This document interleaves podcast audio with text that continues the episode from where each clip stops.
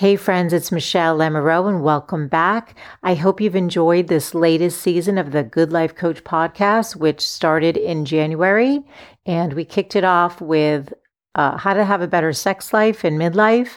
Covered a lot of topics on health and well being, everything from menopause to heart health to how to live happier, how to manage your attention span, and even how we benefit from participating in the arts some way can expand our lifespan by 10 years. If you've yet to listen to this season or if you've missed some, you'll have time to catch up. There were 18 episodes, so they're all there available for you on your favorite podcast player. And you are also welcome to head over to thegoodlifecoach.com to the podcast page and look at the most recent season, or you can even search by category to find interviews that are interest to you. So, starting in mid May, uh, the newest season will launch, and you'll be hearing from Dr. Gladys McGarey, who is the mother of holistic health. She happens to be a 102 year old physician and absolutely radiant. I cannot wait to share her interview. She wrote a book, which is just incredible um, to be releasing it at 102. She was so inspiring. Um, so many interesting conversations that I'm still in the process of recording to launch for you next month in May. So, on that note, I hope that you enjoy these reruns that I've hand selected. I picked things aligned with health, fashion, and entrepreneurship just to give a little mix of the different topics that we cover on the show and um, I do hope that when you're over at the Good Life Coach website, um, that you sign up for my newsletter if you've yet to connect with me over there. All announcements are made to my newsletter list first and foremost. The newsletter comes out once a week on Saturdays, and I will be continuing with the newsletter uh, while working on this latest season. So uh, let's get connected there if we're not already. And uh, thank you for tuning in each and every week. And I look forward to being back with you very soon. On that note, let's get into the show. Here we go.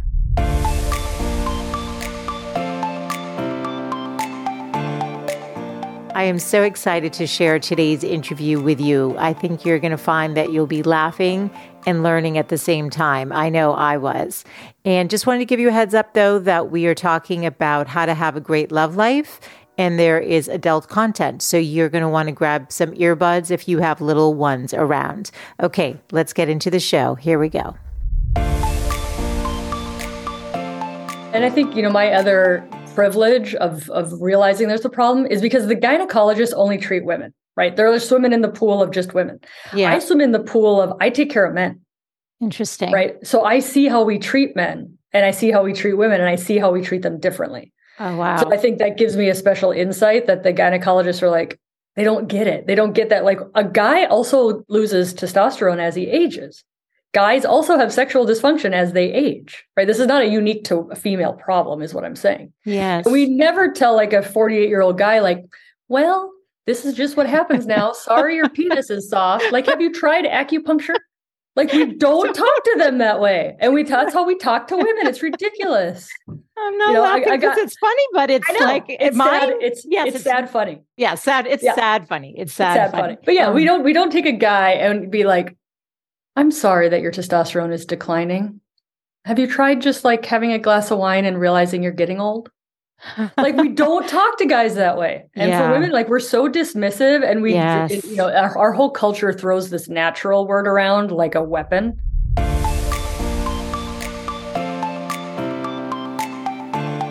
Welcome to the good life coach podcast. I am your host michele lamoureux. The intention of this show is to awaken you to your fullest potential. Join me each week for inspiring interviews to elevate an area of your life, as well as interviews with women entrepreneurs who are creating success on their own terms. Each episode provides actionable tips to guide you to design a life you love. Hey, friends, it's Michele Lamoureux, and welcome back to the latest season of the Good Life Coach podcast. Today, we are going to be talking about sex. And joining us to have that conversation is Dr. Kelly Casperson, who is a urologic surgeon, author, sex educator and top international podcaster whose mission is empowering women to live their best love lives. We have a lot to learn on this subject, and we will be diving in today. She's the author of You Are Not Broken Stop Should-ing All Over Your Sex Life. And this book was fantastic, cannot recommend it enough. And in addition, Dr. Kelly identified the need for better resources and developed a sex education membership for women that covers topics like sexual health, intimacy, mind work, and the science of desire. She combines education, humor, and candor in her podcast. And on her, her podcast, You Are Not Broken, which is a top podcast you guys should also check out, where she dismantles the myths women have learned and normalizes healthy, enjoyable sex worth desiring. Welcome, Dr. Kelly. Thanks for having me. Thank you for being here. I'm very excited to have your expertise on the show. And I'm realizing four years in, I've not covered sex and I've wanted to, but I'm actually really happy that you're the first person I'm having this conversation with about it because you've got the medical background. And then I found so many of the facts in your book really interesting in terms of how the medical field is so geared towards men and that you even learned. So, can you? I think the women listening would be really interested to hear how did somebody who was or still is a urological surgeon entered into, you know, creating this membership and a whole podcast and this book all around empowering people to have more enjoyable sex lives? Yeah, it's a great question. It, it, came like when you look back, like it all makes sense. You know that Steve Jobs speech of like it all makes sense when you look backwards. Yes, right? I call like, it the through line. Yes, yes, totally. Like yes. it all makes sense when I look backwards on it, but I, I couldn't have told you that this is what's happening. But my mom was a big like 60s hippie feminist, okay. was very much about equality. And so I kind of just grew up with that yes. um in my mind. And then, you know, blah, blah, blah, women can do everything, went to med school. like, yeah, right, mom. You know, she's like, she's like making fun of my Snoop Dogg CDs for you know them being misogynist, and I'm like, well, this is the best hip hop ever, mom. Like I'm fighting her on it, and now I'm like, oh my god, that hip hop is horrific to women. Thank, thanks, mom.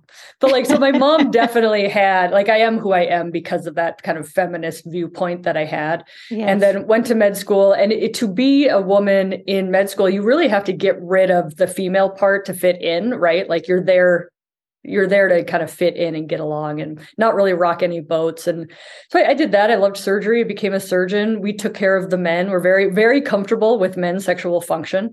So that kind of all tied in. And then about seven years into practice, I was getting a little bored. You're like you get really good at your job, right? Yes. Like it's the same stuff over and over. And you're like, oh my God, I'm just going to see recurrent UTIs for the rest of my career. Like, what am I do? what am I doing? okay. And yeah. And so I, I you get the seven year itch right? Yeah, yeah.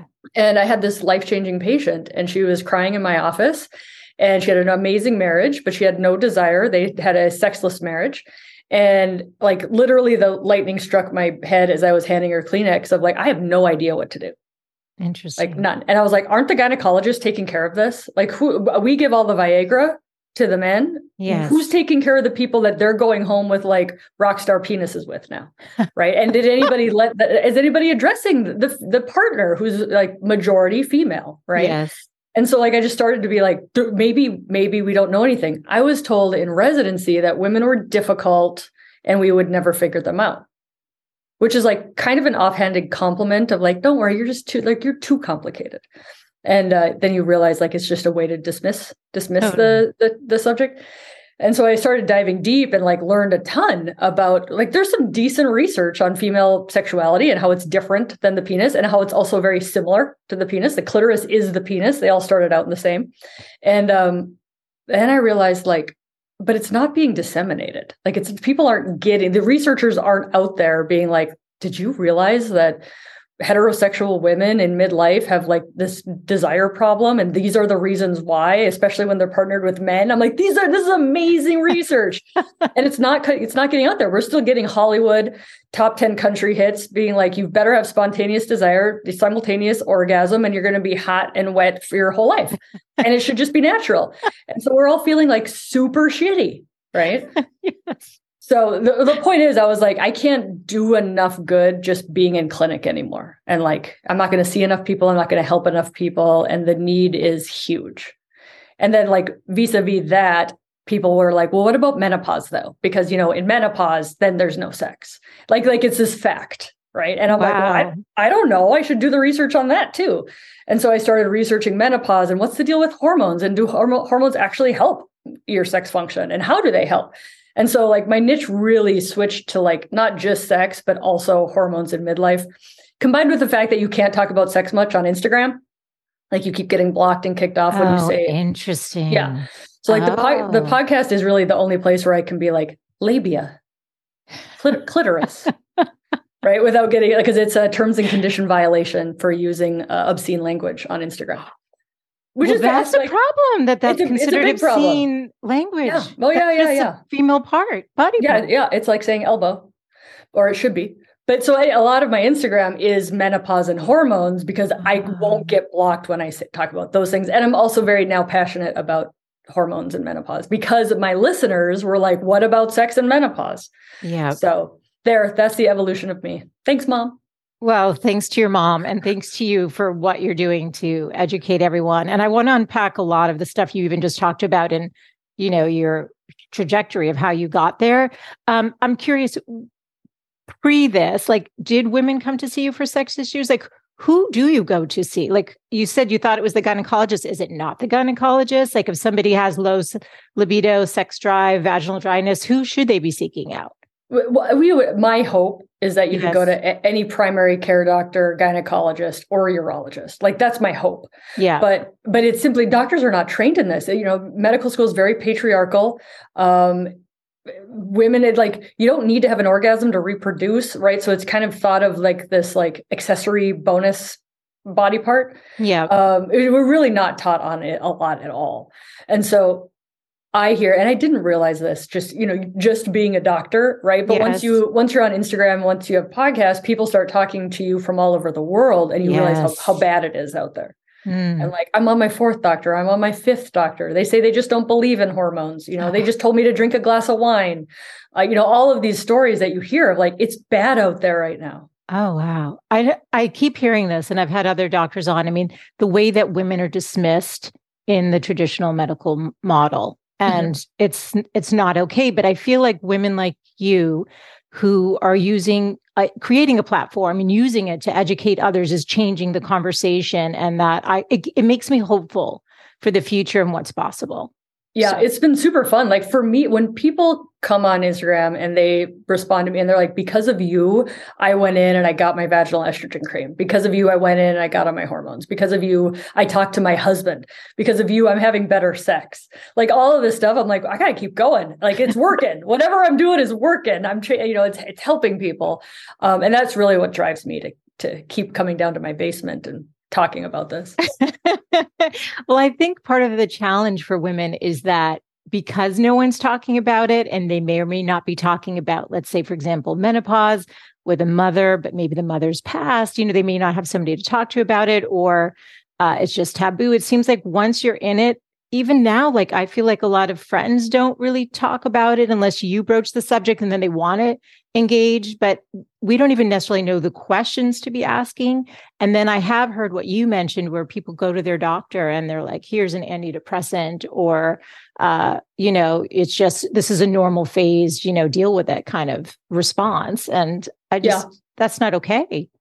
Well, it's it's not, and I think you know my other privilege of of realizing there's a problem is because the gynecologists only treat women, right? They're swimming in the pool of just women.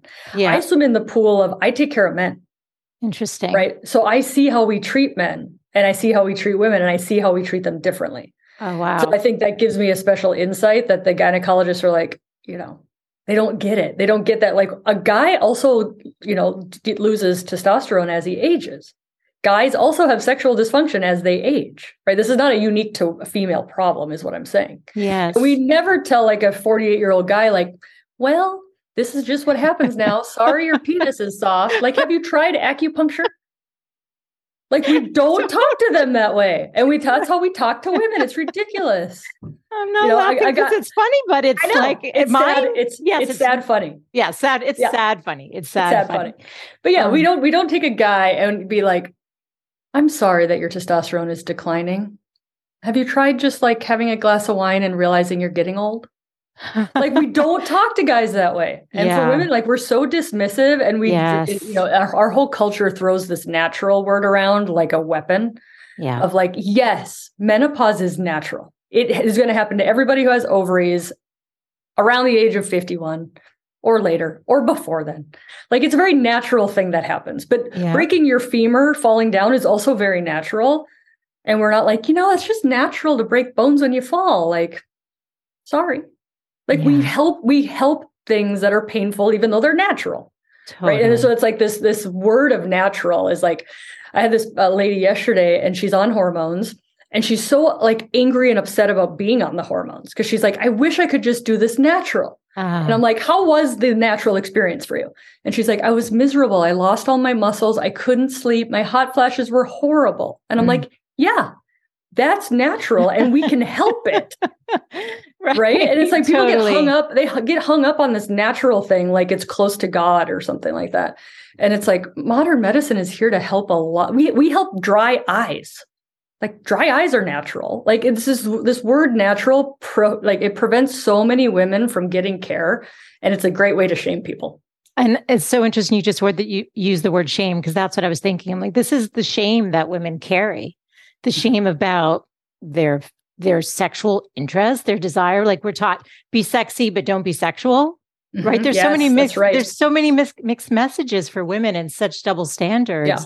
And be desired, but don't desire. Right. So you can't you can't win. And then we wonder why there's a mismatch maybe going on in the bedroom or just discomfort with talking about sex. It's funny, I was thinking of that song by Salt and Pepper, Pepa, right? Right. Uh-huh. Let's talk about sex, baby. They were kind of ahead of their time. That song yeah. came out like 13 years ago. Oh, yeah. But we yeah. aren't talking about sex, right? No not even with our partners generally speaking. No we're not talking about it with our partners. And this is this is my advice to people is like get comfortable talking about it when things are going good because yes. if you can talk about it when things are going good you're going to be a heck of a lot better at when things are bad and it'll get bad i promise you i promise you it'll get bad like you'll, somebody will get pregnant or somebody will be breastfeeding or somebody will be going through menopause or somebody's erections won't work as well anymore or somebody just had you know a cancer scare or yes. the, the, kids are acting up. Like sex will get bad. It'll take a it'll take a back seat. But if you're not good at talking about it when it's good, you're all the all the you know rougher to ride the road when it gets bad. And it'll get bad, I promise. Yeah. Yeah. And there's things that you can do. And that's why you're also totally. here to help us understand. Well, let me ask you because you mentioned you can't say certain words on Instagram. I think, you know, probably uh, many of us haven't even looked at our vagina. Like we don't know what it looks like. I mean, that's you've seen it, our gynecologists have seen it. They know what it looks like. Mm-hmm. And we don't necessarily even know the terminology. And you are a fan of using the proper terminology when it comes to our bodies, right? A dad called his daughter's genitals her taco. And it's like, if you, you can't say, like, well, how's the doctor know what part that is? like you got to speak the same language and it's not food this is not food people um, yeah so the external structure is the vulva and within the vulva is the labia the urethra the clitoris the entrance to the vagina which is called the vestibule Stephen, i'm not saying it right so it's not the vagina you can't see the vagina the okay. vagina is the vagina is the tube of the inside okay so when we so refer to it the vagina we're not uh, it's not, not correct yeah. No, See? we've li- we've literally made the body parts disappear, my friend. We don't talk about it. So say it again. Take give us a quick one, okay. 101 because I think this is really important and very empowering for a woman to really understand. I think we know what the clitoris is. I mean, I don't know. We'll talk. oh, I would not. I would not assume anybody knows where the clitoris. Okay. Okay. Is. So okay. Okay. Okay. So give us. I'm like good on you. Oh okay. So the vagina is the tube on the inside that basically menstrual blood will flow through, babies go through. It's an elastic tube, kind of like an accordion. It's very stretchy, which is okay. important after menopause because it gets less stretchy. Okay. But so that's all the inside. If you just look with a mirror, you're not going to see your vagina because the vagina is basically a hollow space is kind of what the vagina is, so the va- vaginal walls, right? Okay, yeah. And then the outside of what you're looking at without spreading any skin, that's the labia majora, and that's part of your vulva. So vulva okay. is just all external structures. Okay. So you, then you can spread your labia majora, and then you can possibly, if you if you know what you're looking at, you can see your urethra. You'll see the entrance to the vagina, and then up above the urethra will be the clitoral head, or just the tip of the iceberg. The majority of the clitoris wraps underneath the labia and is an external internal structure. Okay, I actually really appreciate that because I uh, for me, this is an education. And I learned that, you know, when I was reading your book. And even then, I'm still calling, wasn't sure where. So the vagina is the internal. Mm-hmm. Um, mm-hmm. Isn't that sad? I'm almost 52. I mean, I guess I know that. That's just how. But I just our, consider the whole region, that whole area, the vagina. Well, but it's not. At least you're not calling it a taco. Like I'm definitely not. You're, or, yeah, no, I'm not. I'm not giving it a. You know, it's that's actually that's yeah, that's people's discomfort, especially. I mean, penis people use. Yeah, it's easier to see too. True. Right? True. And people are super proud of their penises. True. Like they, that's they've been trained that way. Like we're not trained to be proud of the body that God gave us. Yeah. And it, it's like, dude, our bodies freak. You know, freaking. If women didn't exist, there would be no babies. Like the popul, like our bodies are freaking amazing. Hundred percent agree. Cannot so agree more. And uh, it's and that's the thing. And you know, I think about and then we we conceive. You know, for those who choose to have children, and then we do go through menopause. And if men knew what we went through through the you know through having a month, menstrual cycle every month, and then conceiving, carrying. I mean, con- carrying, conceiving, and then you know our reward is perimenopause. and menopause. It's like guys would probably, you know, they wouldn't be able to manage this stuff. Yeah, yeah. I mean, uh, you know, like I would love to see a world where men had babies and needed to breastfeed. Like the world would be different. I didn't like even mention the breastfeeding. True. It's very, it's very hard work. Um, but yeah, I think, and what I've learned again, I learned so much more just by being a podcaster and on Instagram because people talk to me, right? And they talk to me in a way that's different than what how I get talked to in a clinic.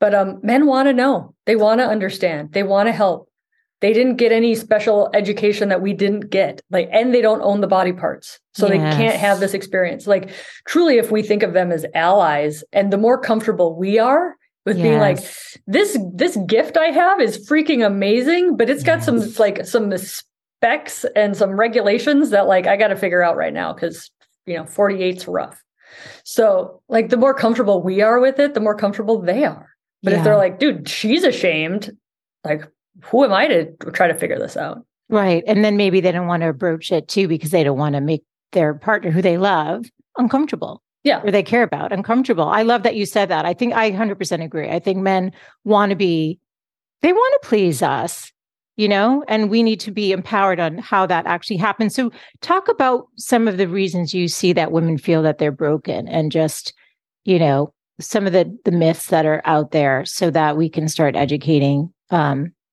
the women listening today, at least starting with this, you know, my audience? Yeah, I think the two big ones that I see is I don't have spontaneous desire, so that's a problem. And then, so like desire, just lack of education of what desire is, right? Yes. Um, and and then thinking it's like what we make it mean. Like I don't know anything about this, and I make it mean I'm broken. Is like okay, well, this is easy. And I was just telling a woman yesterday, I'm like, I don't want you to be afraid. Like I don't care if you take hormones or don't take hormones. I don't care. I don't like, I don't have, it doesn't matter to me.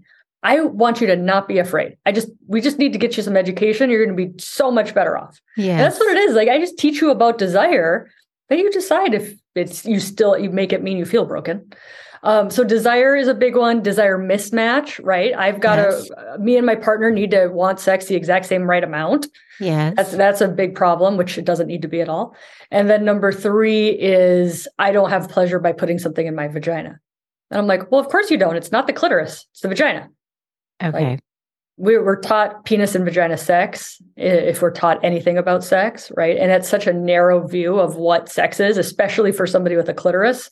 Like it's like rubbing the scrotum and expecting the man to have an orgasm. It's like you're real, you're real close, but like it doesn't work usually. Totally. Okay. Can you help us understand how to bust those myths then, those misunderstandings? So the first in terms of spontaneous desire, no, you don't have to just always want to be having sex, right? Right. Yeah, okay. yeah. Freud Freud there are a couple of problems with Freud, but Freud basically said that vaginal orgasms are adult and clitoral orgasms are infantile. And wow. they actually had a ah. surgery back then to try to move the clitoris closer to the vagina so you could have an orgasm via putting something in your vagina. Fascinating medical history. It didn't only, turn- and of course they did this to women. Like men yeah, would yeah. never sign up for this. Are you kidding right. me? Yeah, yeah, yeah, we're not trying to move their penises around. No. Yeah, yeah. So that's interesting. By the way, it didn't work. Uh, and they didn't have antibiotics. So like that's d- doing surgery. That's a bad, bad idea.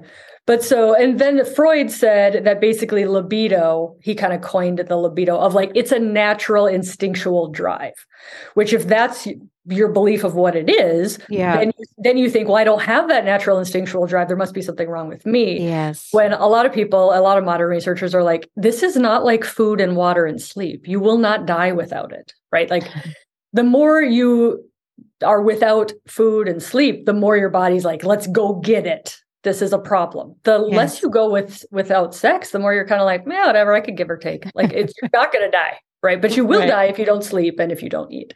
Right. So number one is like just uh, overturning the myth that this is like a natural, spontaneous human thing. Of like, yes. no, it's not.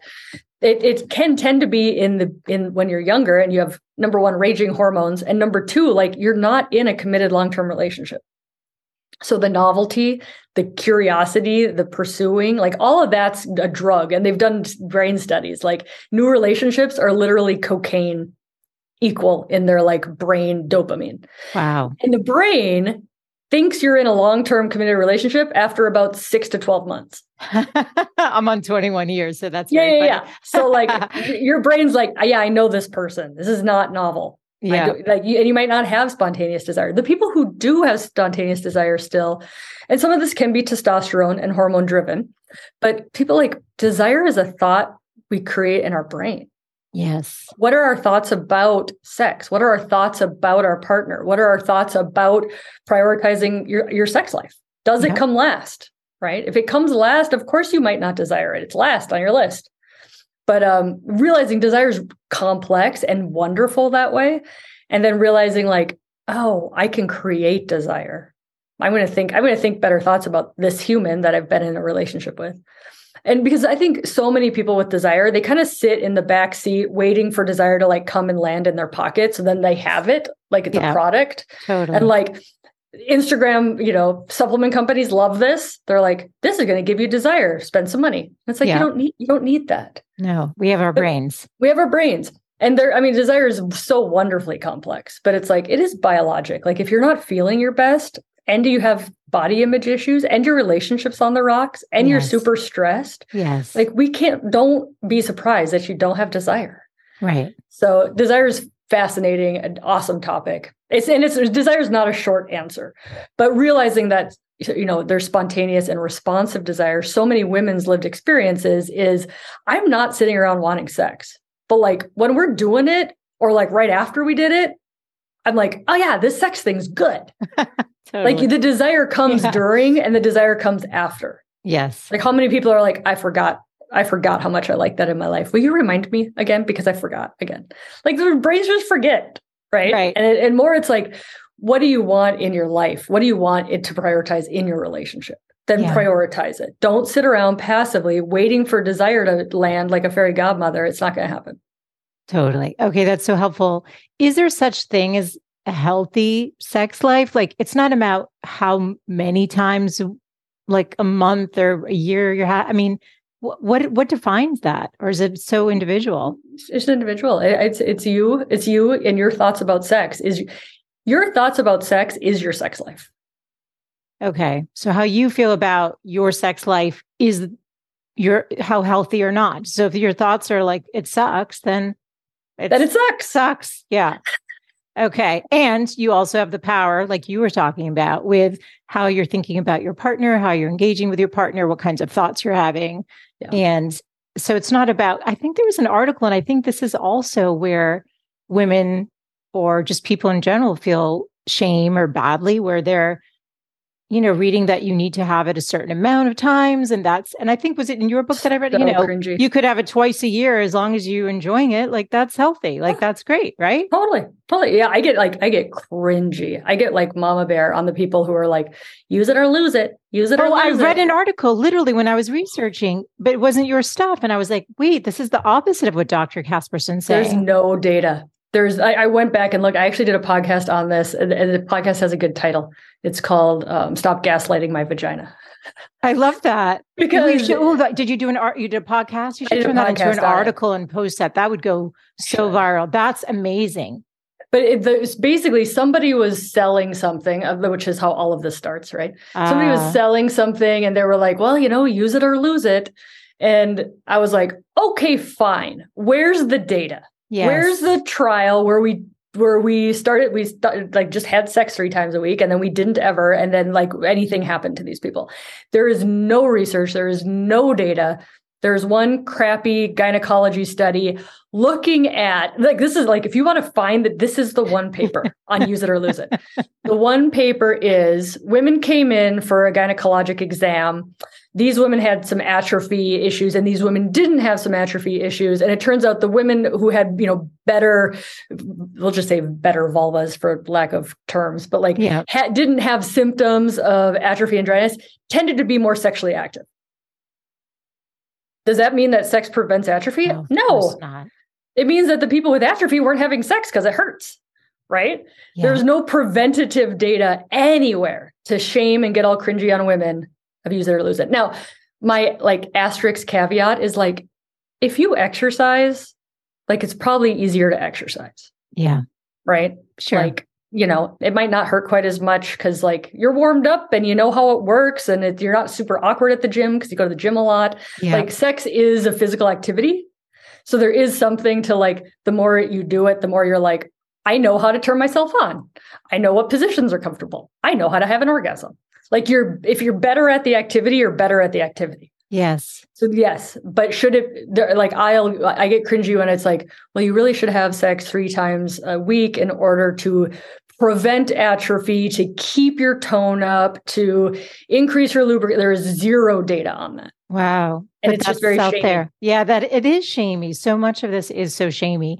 So let's talk about vaginal dryness. You just mentioned that. I'm sure that, you know, I- think that's also part of perimenopause as well. But, you know, maybe women have that. I don't know if there's a certain percentage of women Eighty percent Okay, so that's so not 80. right. There you go. 80%. So that's Eighty percent of yeah of women after and I, I don't have perimenopause data on vaginal Yeah. dryness, but Yeah. it certainly does have. You can still be getting your period and have vaginal dryness and dryness with sex. It's that's Yes. a thing. That's a thing. Okay. But once menopause, so once you stop having your periods, um, 80%, 50 to 80% of women will have it's called GSM now, genitourinary syndrome of menopause, which is a mouthful, but they didn't like the word they didn't like the word atrophy, so they renamed it. Fine. And and then also it helps explain like what's happening and why it's happening. So it's kind of a nice a nicer name. Yes, But yes. So G- GSM 50 to 80% of people, it's a progressive I call it disease, like, but it will get worse um, over time if you don't treat it.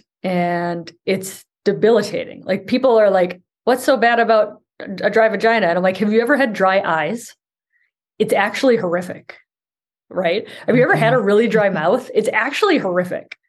And it's like our tissues are moist so that the tissues can move and like you can ride a bike and the tissues can kind of move and be okay. And like then it gets dry and then like the tissues get irritated and you can't really go on a walk. So even for not sexually active people, yeah. vaginal dryness can be can be really uncomfortable. Okay. So, and I was going to ask about this later, but let's jump into it now, which is menopause and some of the symptoms that prevent maybe having good, fun, whatever, amazing sex to, as Yeah. it says, in, you know, what, so what, so what is going on there? And you even talked about, I'm going to read the term that's because I don't, I, and I'm probably not going to pronounce it correctly, but you talked about menopause and then it begins with a G. You're going to, you'll know what I'm talking about. Let's see. It's, ger, gen, genitourinary syndrome of Yeah, menopause? ge- genital- yeah, GSM. General oh, that's what it is. Okay, that's what it is. So yeah, so when should we be like? At what point are you asking for estrogen cream or some some sort of horm- hormonal therapy? Like, I think that's women don't even know. Like, so the doctors no. may or may not have the information or the solution, right? Like you said, some people are prescribing wine and meditation or whatever, not anything helpful yeah. that's actually going to change it things. But I think if we know what to ask for or we're aware of these terms, then we're more empowered when we go in and can have a, a better right. conversation. So can you just yeah. educate us like is there a solution for the vaginal dryness? Yeah, I mean, you know, there's a ton more, and there'll be more and more on the market because menopause is actually a freaking big thing. It's 50% of all humans. Like the market's huge and there's totally. not much for us. But so there are some over the counter products. They tend to, like the good ones tend to have hyaluronic acid in them, like moisturizers that really hold on to moisture. They're band aids, meaning they're not going to reverse the reason why it happened, which is low estrogen. Yes. But they, they're comforting, they're safe, you know, they're they're great products, but you're not going to fix the problem. Okay. Me- meaning I can't give you new healthy skin by putting hyaluronic acid on it, but I can make it feel better. Okay. Right? Yeah. If I want to actually give you a vulva that is resilient and has good collagen and has better blood flow, all good for orgasms and arousal, you know, and things like that is put the estrogen back. Okay. So how is that done though? Is that topical? Yeah. So it's a or? yeah. So it's a prescription in America. It's a prescription. It just went over the counter in the UK, which is very, which is very cool. I don't see that happening anytime soon yeah. in the USA. But yeah. I bring that up because that tells you how stinking safe it is. Yes. If it's safe enough to be over the counter, yes. And the, in the UK is like, listen, we are underwater with the National Health Service. We need to like stop having people come to the doctor to get this really safe stuff. Let's put it over the counter. Right. Yes. Amazing. Yeah. So just, I'm like, I love to think about it that way because yes. that just helps people. And I just did an Instagram post on this. I literally just got my vaginal estrogen, opened up the sheet that comes with it and, and highlighted all of the incorrect information about the vaginal estrogen that comes with it. And I tell my patients this, I'm like, I'm going to tell you it's totally safe. It doesn't cause any problems, doesn't cause cancer, doesn't cause clots, doesn't cause heart disease, doesn't cause dementia. And you're going to go and pick it up and it's all, it's going to say all that on there. Okay. And we can get into why it does that. But basically, it's wrong. We're scaring women unnecessarily. And again, I hear on Instagram all the time, like, oh, I got vaginal estrogen from my doctor, but I read that pamphlet. And so then I was too scared to use it. And mm-hmm. I'm like, yeah, yeah, yeah. We're scaring, we're scaring people unnecessarily for an over-the-counter product that is just for skincare. Wow. It doesn't it doesn't go into your body. So it is so low dose. It doesn't go into your body. Okay. But, um, so you can get a cream, you can get a pill, you can get a ring. I love the cream because you can put it on your vulva. Really, that entrance at six o'clock of the vaginal vault gets really dry with penetration. It's a notoriously ouchy spot, and you can put the cream there. Whereas you just put a you know tab up in your vagina, it might not actually get on the skin. Okay. So I have I have a cream bias. Um, and but they're like just start with something okay and how so this might be a dumb question but that's why you're here because i'm not going to be the no, only there's one no dumb questions. questions. okay um so lube you talk about lubrication in your book mm-hmm.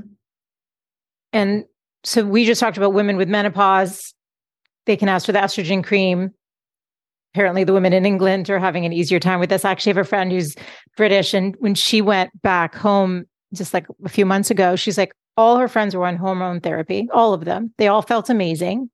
And it just was more just like natural. And so she started, she's the one who was like, wait, we need, you need to be asking, you know, the GYN. And I was like, this is what got my curiosity going. So cool. Was, yeah, it is cool. Awesome. And it was great that she's talking about it too, because again, not everyone's going to be just talking about that. Yeah. Um, but what about lubrication, just generally speaking? Is you're a fan of that? Always. Always. Always. Every time. Okay. And again, no shame if you're younger and there's no, right? Yeah. Um, the penis is not a self lubricating organ. The vagina, uh, the clitoris is not a self lubricating organ. These yeah. are our two organs of pleasure. Yeah. Right. Why are we relying on the vagina to lubricate all these other organs? Especially when we haven't properly set up the vagina to do that. So much of penis and vagina sex is just putting something in the vagina. That's like the vagina is like, is this a tampon? Is this a penis? I don't know. I haven't had, I wasn't told to be turned on right now. Right. Like that's a thing. And so, you know, I saw two women in their early 20s in one week in my clinic for pain with sex. And I never asked, this is like you, things you get taught in med school. You don't say, do you use lube? Yes. You normalize it and you say, you basically say, what type of lube do you use? Got it. Yeah. Because you, you know, that's where you normalize it. And they're Yeah. like, one of them was like, my boyfriend told me I shouldn't need to use lube. Mhm. And I'm like, oh, we think the younger generation has it figured out. Yeah. No, no, She's hurting with sex. He told her not to use lube, and she made it all the way to a surgeon to figure this out. Like, we have problems. Yeah. Yeah. She came to you to fix her. She thought she was broken. Yeah. and what thought she was, doing, broken. what she was doing was putting an unlubricated penis into an unlubricated vagina. Wow.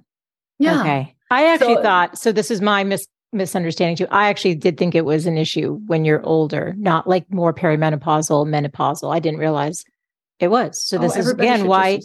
Yeah. Why rely on why rely on the vagina, especially when we need to pay attention to the clitoris to get her pleasure equal to his pleasure, right? Yeah. If we're speaking in a heterosexual relationship. But the other thing to know on that science based is the arousal you have in your brain doesn't always correlate to how wet your vagina is. So you can be like, I am so turned on and I am so ready to put something in this vagina and it's dry. You need lube. Yes, And and then you're like, the other thing is you can have a very wet vagina and you don't want to have sex at all.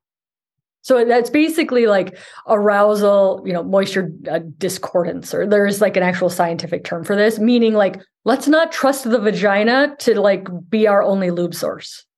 gosh, it is a shame that we've learned about sex through Hollywood, isn't it? Though It's you know what I mean. It's really Yeah. it is horrible. Like horrible. you watch the movie and the, see the couple and they're like you said both orgasming at the same time through um, penis and vagina sex which you're going to tell us right now after because i'm going to ask you about this the clitoris wasn't necessarily stimulated at all so she actually didn't have an orgasm and then they're like that was amazing let's go again 5 seconds later Mhm. That's so messed up It's fake. It's fake, people. Like my best, like my best favorite thing is like learning learning how to have sex from Hollywood or porn is like Yeah. learning how to how to drive by watching the Fast and the Furious, which is a if you don't, it's a car, it's a car Yeah, racing movie. yeah yeah yeah Of like, yeah, it's fun to watch, but it's all fake, and it's not like the real the real rules of the road. But it, yeah, I mean, we've got studies showing that you know just using lubrication increases the chance that a, a woman has an orgasm. Okay So lubrication's good. it Super decreases helpful. pain. I love the silicone ones. I love the oil based ones. They are not condom friendly, but for people who don't have condom concerns, they're just they're luxurious. They're nice. They're not okay they're not sticky and cold like okay the water what if are. somebody's sensitive or like chemically sensitive or sensitive skin they're they're play around with it. Go go. Lube is not that expensive. It's not that, so just go. Okay. You list a couple of your favorites in the book. so yeah, I, people I can list a, find- I list a couple in the book. Yeah. yeah. you do. Yeah. I under as a friend was like having painful. People come to my office and I'm like, what, you know, what kind of lube you use? And they're like, oh, the KY stuff, the stuff at Walgreens. And I'm just like, I'm so dramatic. I'm like, oh God. Oh. They're immediately, I'm throwing that out. yeah. I'll I'm get like, why, stuff. Uh, why? Like sex is the best thing in the world. Like at least Yes. you uh, know, get some nice stuff that feels awesome. Yes. Okay. I do think it's important because one of the things that I like you repeated in the book, and I was like, this is an important takeaway, was about equalizing orgasmic pleasure. And you talked about don't have first, well, you can tell us about pleasing the woman first. And because the clitoris, need, I want you to talk about the clitoris, pleasing the woman first, and then being at an eight.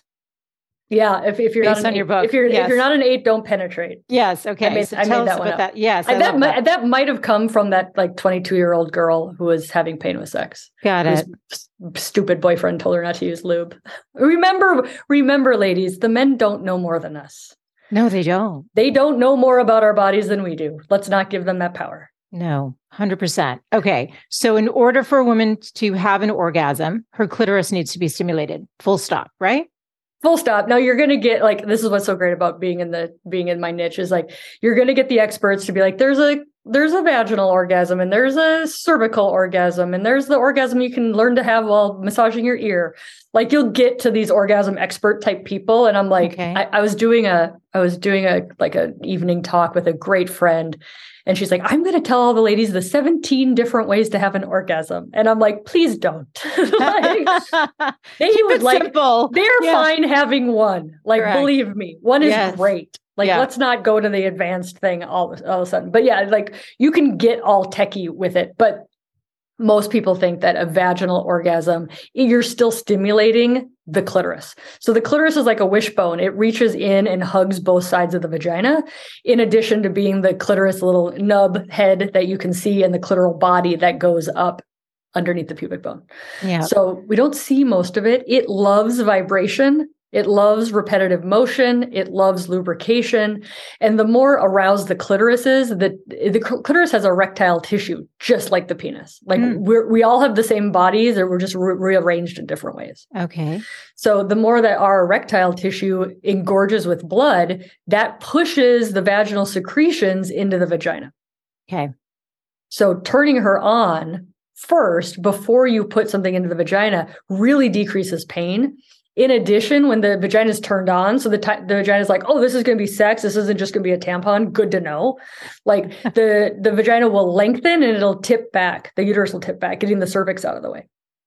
And so it's another thing of like when women are having pain with sex, it's like, is it a, is it because you're just not aroused? Is it because you're not using lube? Is it because you have dry skin from menopause? Is it because you have tight muscles? You know, there's so many different reasons for it. And that's why doctors really do like get see somebody for pain with sex. But the simple stuff is like, are you fully aroused before you put something in the vagina? And are you using lube? Those would be the simple things to play with first. Perfect. I think that's so important. I was like, okay, this is so, it's so good. I mean, all of this, like I said, people should pick up the book. It's such a great education for so many things. I actually didn't know that the first woman that ended, uh, entered medical school was done so on a, on a bet. They, the men didn't. I, I was like, what? That's true. What?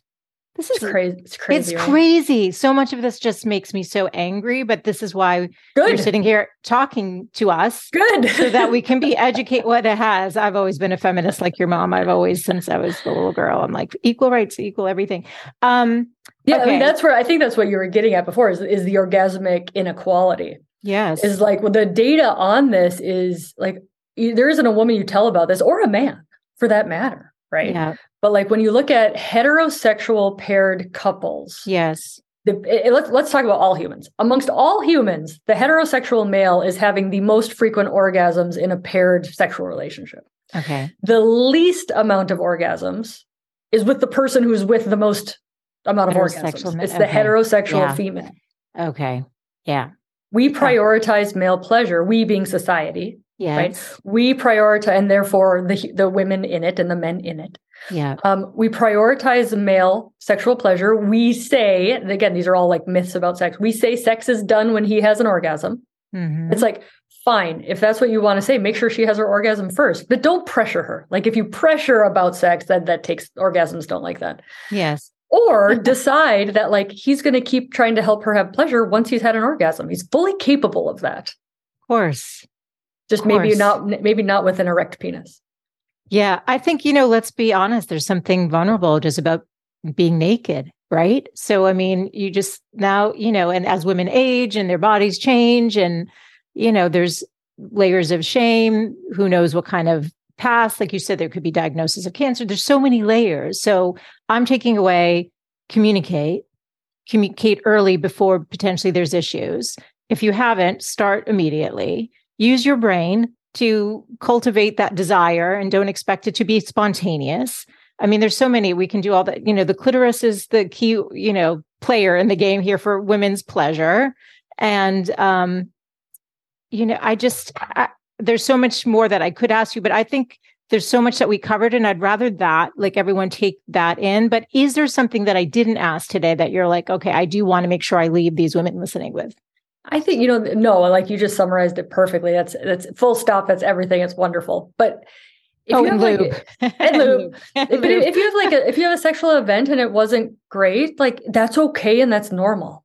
Yeah. Like sex, like sometimes like you go to the gym and you're like, this workout kind of sucked and I just, my head wasn't in it. But like, that doesn't mean I'm never going to work out again. It just means like, I was like, I was kind of off on Tuesday. Like, let's, let's talk about it skip let's get back in see what thursday's going to be like. Like people are like they're so hung up on like oh it was bad once.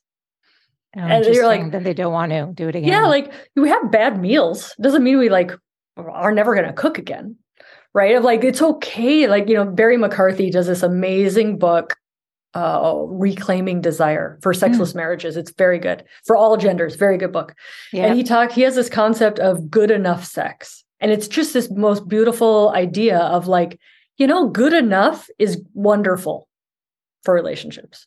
And like, if you keep the bar at good enough, like that's so much better than this like false sense of perfection yeah. and then feeling like you don't live up to having it be perfect all the time or like you know the other pressure thing there's this new thing of like pressuring people to have orgasms and it's like you want to not have an orgasm get pressured on it and so as much as i want to have equality in or- orgasm equality like watch out for pressuring your partner to have to have an orgasm. It won't it doesn't work very well or you're right. just going to get a lot of faked orgasms. That's a whole other issue. Um what age would you talk to because i know you said you have a couple girls i have a daughter. What age do you start talking to your children or teen like what how old are they when you when you start educating them and empowering them? What's, yeah so young young with body parts okay it's a, it's a vulva. Like Got even diaper even diaper changing it yeah you know, and this is this is any gender of like hey i'm gonna i'm gonna wipe your scrotum now. I'm gonna wipe your vulva. Oh you got a little bit of, of you know poop on your vulva. Let me let me get that clean for you. Hmm. just like it's a body part. Yes. We wipe that. healthy natural. 100%. healthy and natural. Yeah and then and then your kids can tell you hey mom my vulva itches. Like they can tell you when something's wrong. Mm. right? So it's it's a wonderful thing. So body part names just as soon as you know they don't even need to be talking back to you but like it's a vulva not a taco yeah so. god that would change so much if we started doing that just automatically right and empowering yeah. young girls okay and then yeah, in terms totally. of sex in terms of sex like age appropriate what they're you know what they're bringing home eh, it, the best advice that i've heard is like 31 minute conversations instead of one 30 minute conversation of like keep it oh, short oh, interesting 31 minute conversations. Got it. Okay. Yeah, yeah. If, like keep it short. Their attention spans are short and they might you know you're like oh my god they're asking me. And they're like then they're like squirrel. You know right. like they're, totally. they're coming in. They're basically seeing how you're responding. Yeah yeah. Right. And if you are the person that they can go to as the resource, you're going to be the person they get the information from. If they realize like mom and dad get squirmish and they dismiss me and I'm not getting any info from them, they're going to yeah. get info from the movies and porn and friends. And it's way worse than the info that they can get from you. Yeah. Yeah, and we know how that goes. Then this is why you wrote your books. yeah, because because the 22 year olds don't have it any better than us right now. Like we need to keep helping the younger people. Yeah, there's so much dysfunction in this area. And so I'm so grateful to you for your work, your commitment to educating. You're a surgeon by day, podcaster by, I don't know, weekends. I don't know when you do that, but um, thank you for all the time and everything. Where can people um, connect with you and learn more about you and, and your program that you have? Yeah, thanks. So the the books on Amazon um, or any you know local bookseller should be able to get it from the local book bookstore places um, kelly casperson md is the website they can learn about the membership the private podcast and then i have most of my fun on the podcast you're not broken and instagram which is kelly casperson md Perfect. And all of the show notes for today will be over at thegoodlifecoach.com and you'll be able to find all of those links. And I would say for this interview specifically and in general, but specifically this one, if it empowered you, if you learned something, share it right now. Just send it to a friend, let them get educated. Um, yeah, this is a natural, beautiful part of, you know, being a human, right? And I'm grateful for 21 years and still thinking my husband's hot. Like, I mean, yeah. I am grateful. Um, but you know, I think that there's all all these things that we can do to improve and really enjoy our love lives. So thank you so much for your work, Dr. Casperson, and being here today. Thanks for having me. Thanks so much for tuning in today. I hope you gained some new information or inspiration for your life. That is that the essence of this show is to really wake up to what's possible for you, to reclaim your beautiful voice and to really learn to love and prioritize yourself. So, if you gained any value from any of the conversations you've tuned into, make sure to subscribe on your favorite podcast player. You can do that right now on your phone. And please do consider leaving a rating and review if you have yet to do so on Apple Podcasts. It's actually how more women can find the show. And I really want to grow a community of women who are loving themselves and living full on.